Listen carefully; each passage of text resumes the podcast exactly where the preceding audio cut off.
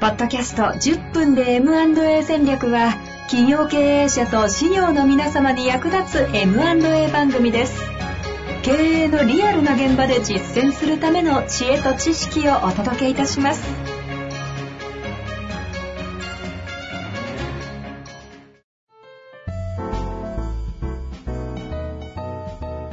こんにちは、遠藤和樹です。白川正義の10分で M&A 戦略。白川さんよろしくお願いいたします。お願いします。さあ、ということで、今週はいも10分番組なのでね、早速えいきたいとは思うんですがえ、この前も言われましたよ。10分で終わんないですよねって。うんちょっと突っ込みが最近激しくなってきてますかね、皆様。ちょっとはい。今日はできるだけ10分で行きましょう、遠藤さん。そうですね。なんですけど、はいなんかちょっと話あるんじゃなかったですっけ？いやいや、そうそう、あの、この前あの、免許の更新に行かずにご相談対応しましたって言ったら、相談をし持ちかけていただいた方が、ポッドキャスト聞いて、白川さん、僕のせいで免許更新に行けなくてごめんなさいっていう連絡を わざわざいただきまして、うんまあまあ、残りまだ1ヶ月期間があるんで大丈夫ですよっていう話をしたんですけど。あの、ポッドキャスト媒体にね、そういう謎のコミュニケーションも生まれているという話がありましたが。ええまあそんなこんなで、早速。ええそう、この前あの、えっ、と、会員さんから呼ばれて、えっ、と、会員さんが税理士事務所の会員さんなんですけど、はいはいそこであの、セミナーをししますっていうことで、お話ししてくださいっていうことで、行って90分ぐらい、あの、第三者証券を今、経営戦略に取り込んだ方がいいですよっていうことを経営者の方にお話をさせていただいたんですよね。はいはいはい。えっ、と、20人ぐらい、あの、来られてましたけれども、経営毎度者の方毎度集まりますね。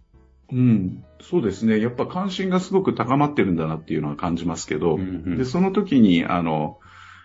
えーお話が終わった後に質疑応答、あの、させていただいたんですけど、そこであの、社長さんから、えっ、と、第三者承継を考えようと思ったら、その、財務的にどんな準備したらいいんですかっていう質問が、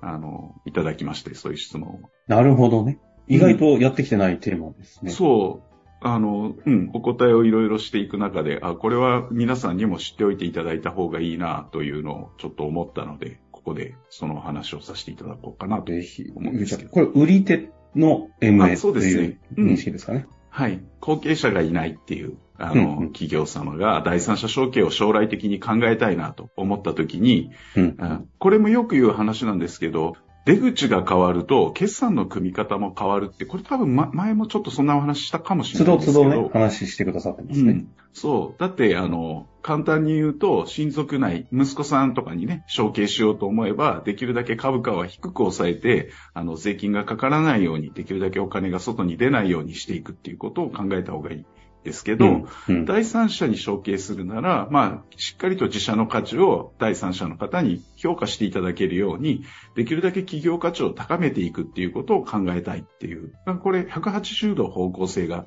違ってしまうですね。ことになるので、うん。決算の組み方も出口によって変わりますよっていうお話の、まあ、そそういう視点の典型的なお話だと思うんですけど、はいはい。じゃあ第三者承継を将来しようと思ったときに、どんな風にあの財務的に準備をしたらいいか、どんな考え方で準備したらいいかっていう話なんですけど、はい。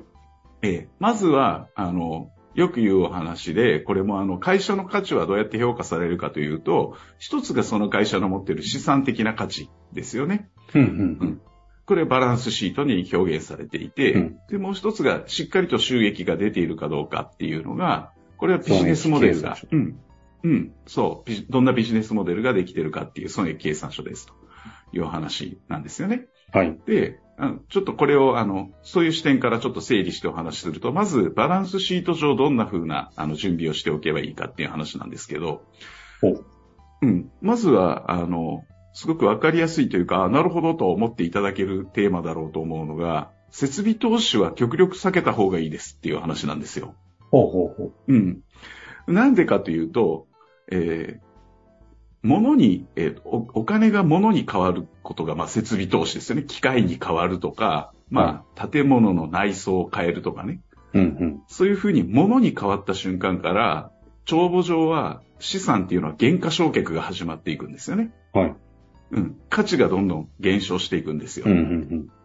で、基本的には現預金って置いておいたら、まあ、インフレとかデフレとかがあって、金銭価値っていうのは変わるのは変わるんですけれども、ただ、あの、それが原価償却みたいに、あの、帳簿上勝手に、うん、目減りしていくっていうことはないわけですよね。うん。そうすると、できるだけ現預金であった方が、価値は高い可能性があるっていうことですね。その、買い手から見たときに。そうです、そうです。はい。でもっと言うと、買い手がそのものになった瞬間に、買い手がそのものが欲しいと思わない可能性もあるっていうことですよ。確か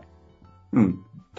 すごくこう、なんていうか、いい事例かわかんないですけど、ある飲食店のあの、第三者承継をお手伝いしたときに、まあ、売り手さん側は僕に、この内装をね、白川さんすごい凝ってシックな感じにして、これかっこいいでしょ僕これすごい、あの、お金かけてやったんですってお話しするんだけど、売り手側は買い手こ費用用と。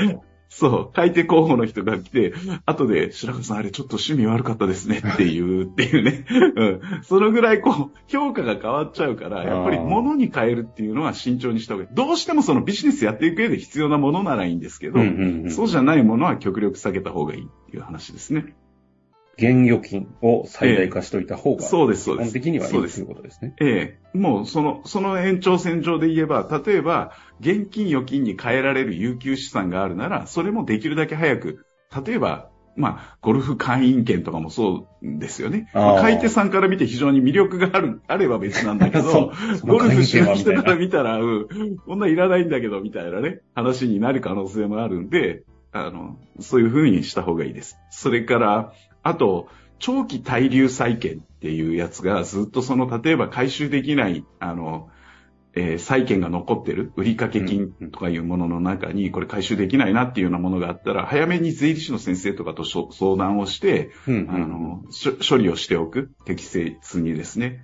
あんまりですね、これが譲渡が決まった後バタバタやったりしたら、買い手さんから見て、すごく心象が悪いじゃないですか。なんか、うん、バタバタこんなのがあって処理したんだなっていうのが、デューデリっていうのがね、2、3期前まで、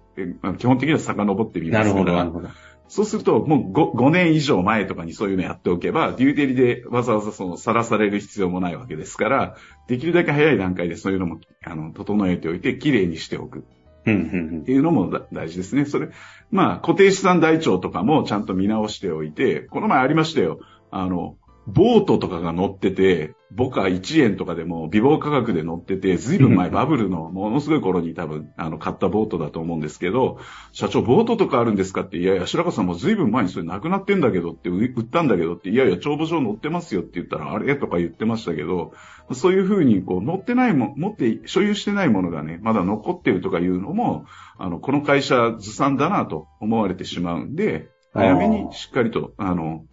あの、処理しておく。この、今ちょうどお聞きしなかったんですけども、この長期滞留債権も同じように、その、ずさんさだったりっていう心象の悪さっていうのがポイントでっていう話なんですかね。そうで。すね。そうです、そうです。まあでもそれはそうですよね。ええ。それなで、あ、さっきの設備投資の話とかもそうですけど、あ、んにもちょっと戻りますけどね、借り入れをしてまで設備投資をするっていう時はもうよほどだから慎重にしないといけないっていうことですよね。うん。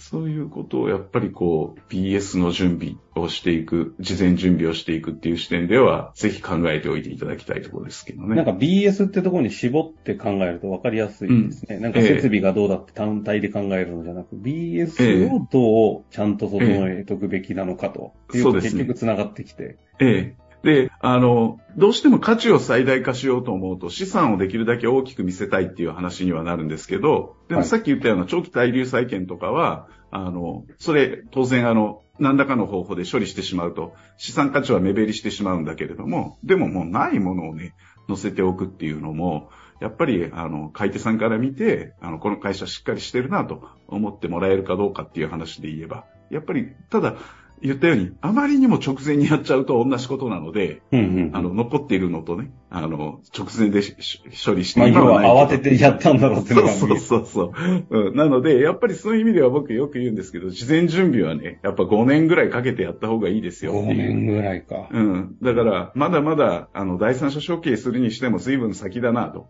いうふうには思わずに、あの、できるだけ早めにね、そういうことを、あの、税理士の先生と、あの、相談をして、対応しておく方がいいですよ。なるほど。うん。なんかものすごいスムーズに10分で終わりそうなそうで今日ですけども。ただ、ええうんあ。の、PL 余ってますそうですね。いや、これ PL の話を言うからしたら、10分で収まんないなと思って。20分になりそうな気がしますそう。そうそう。これ、うんぜちょっと次回に引き続きで、ええそうですね。売り手次回じゃ PL の話しましょう。ええ財務、PL をどう考えるべきなのかという、ええそうですセね。ットでね、いきたいと思いますので、はい楽しみにしていただけたらと思います。はい。本日もありがとうございました。10分で終わりましたね。終わりましたね。あ ありがとうございますりがとうござい。ました。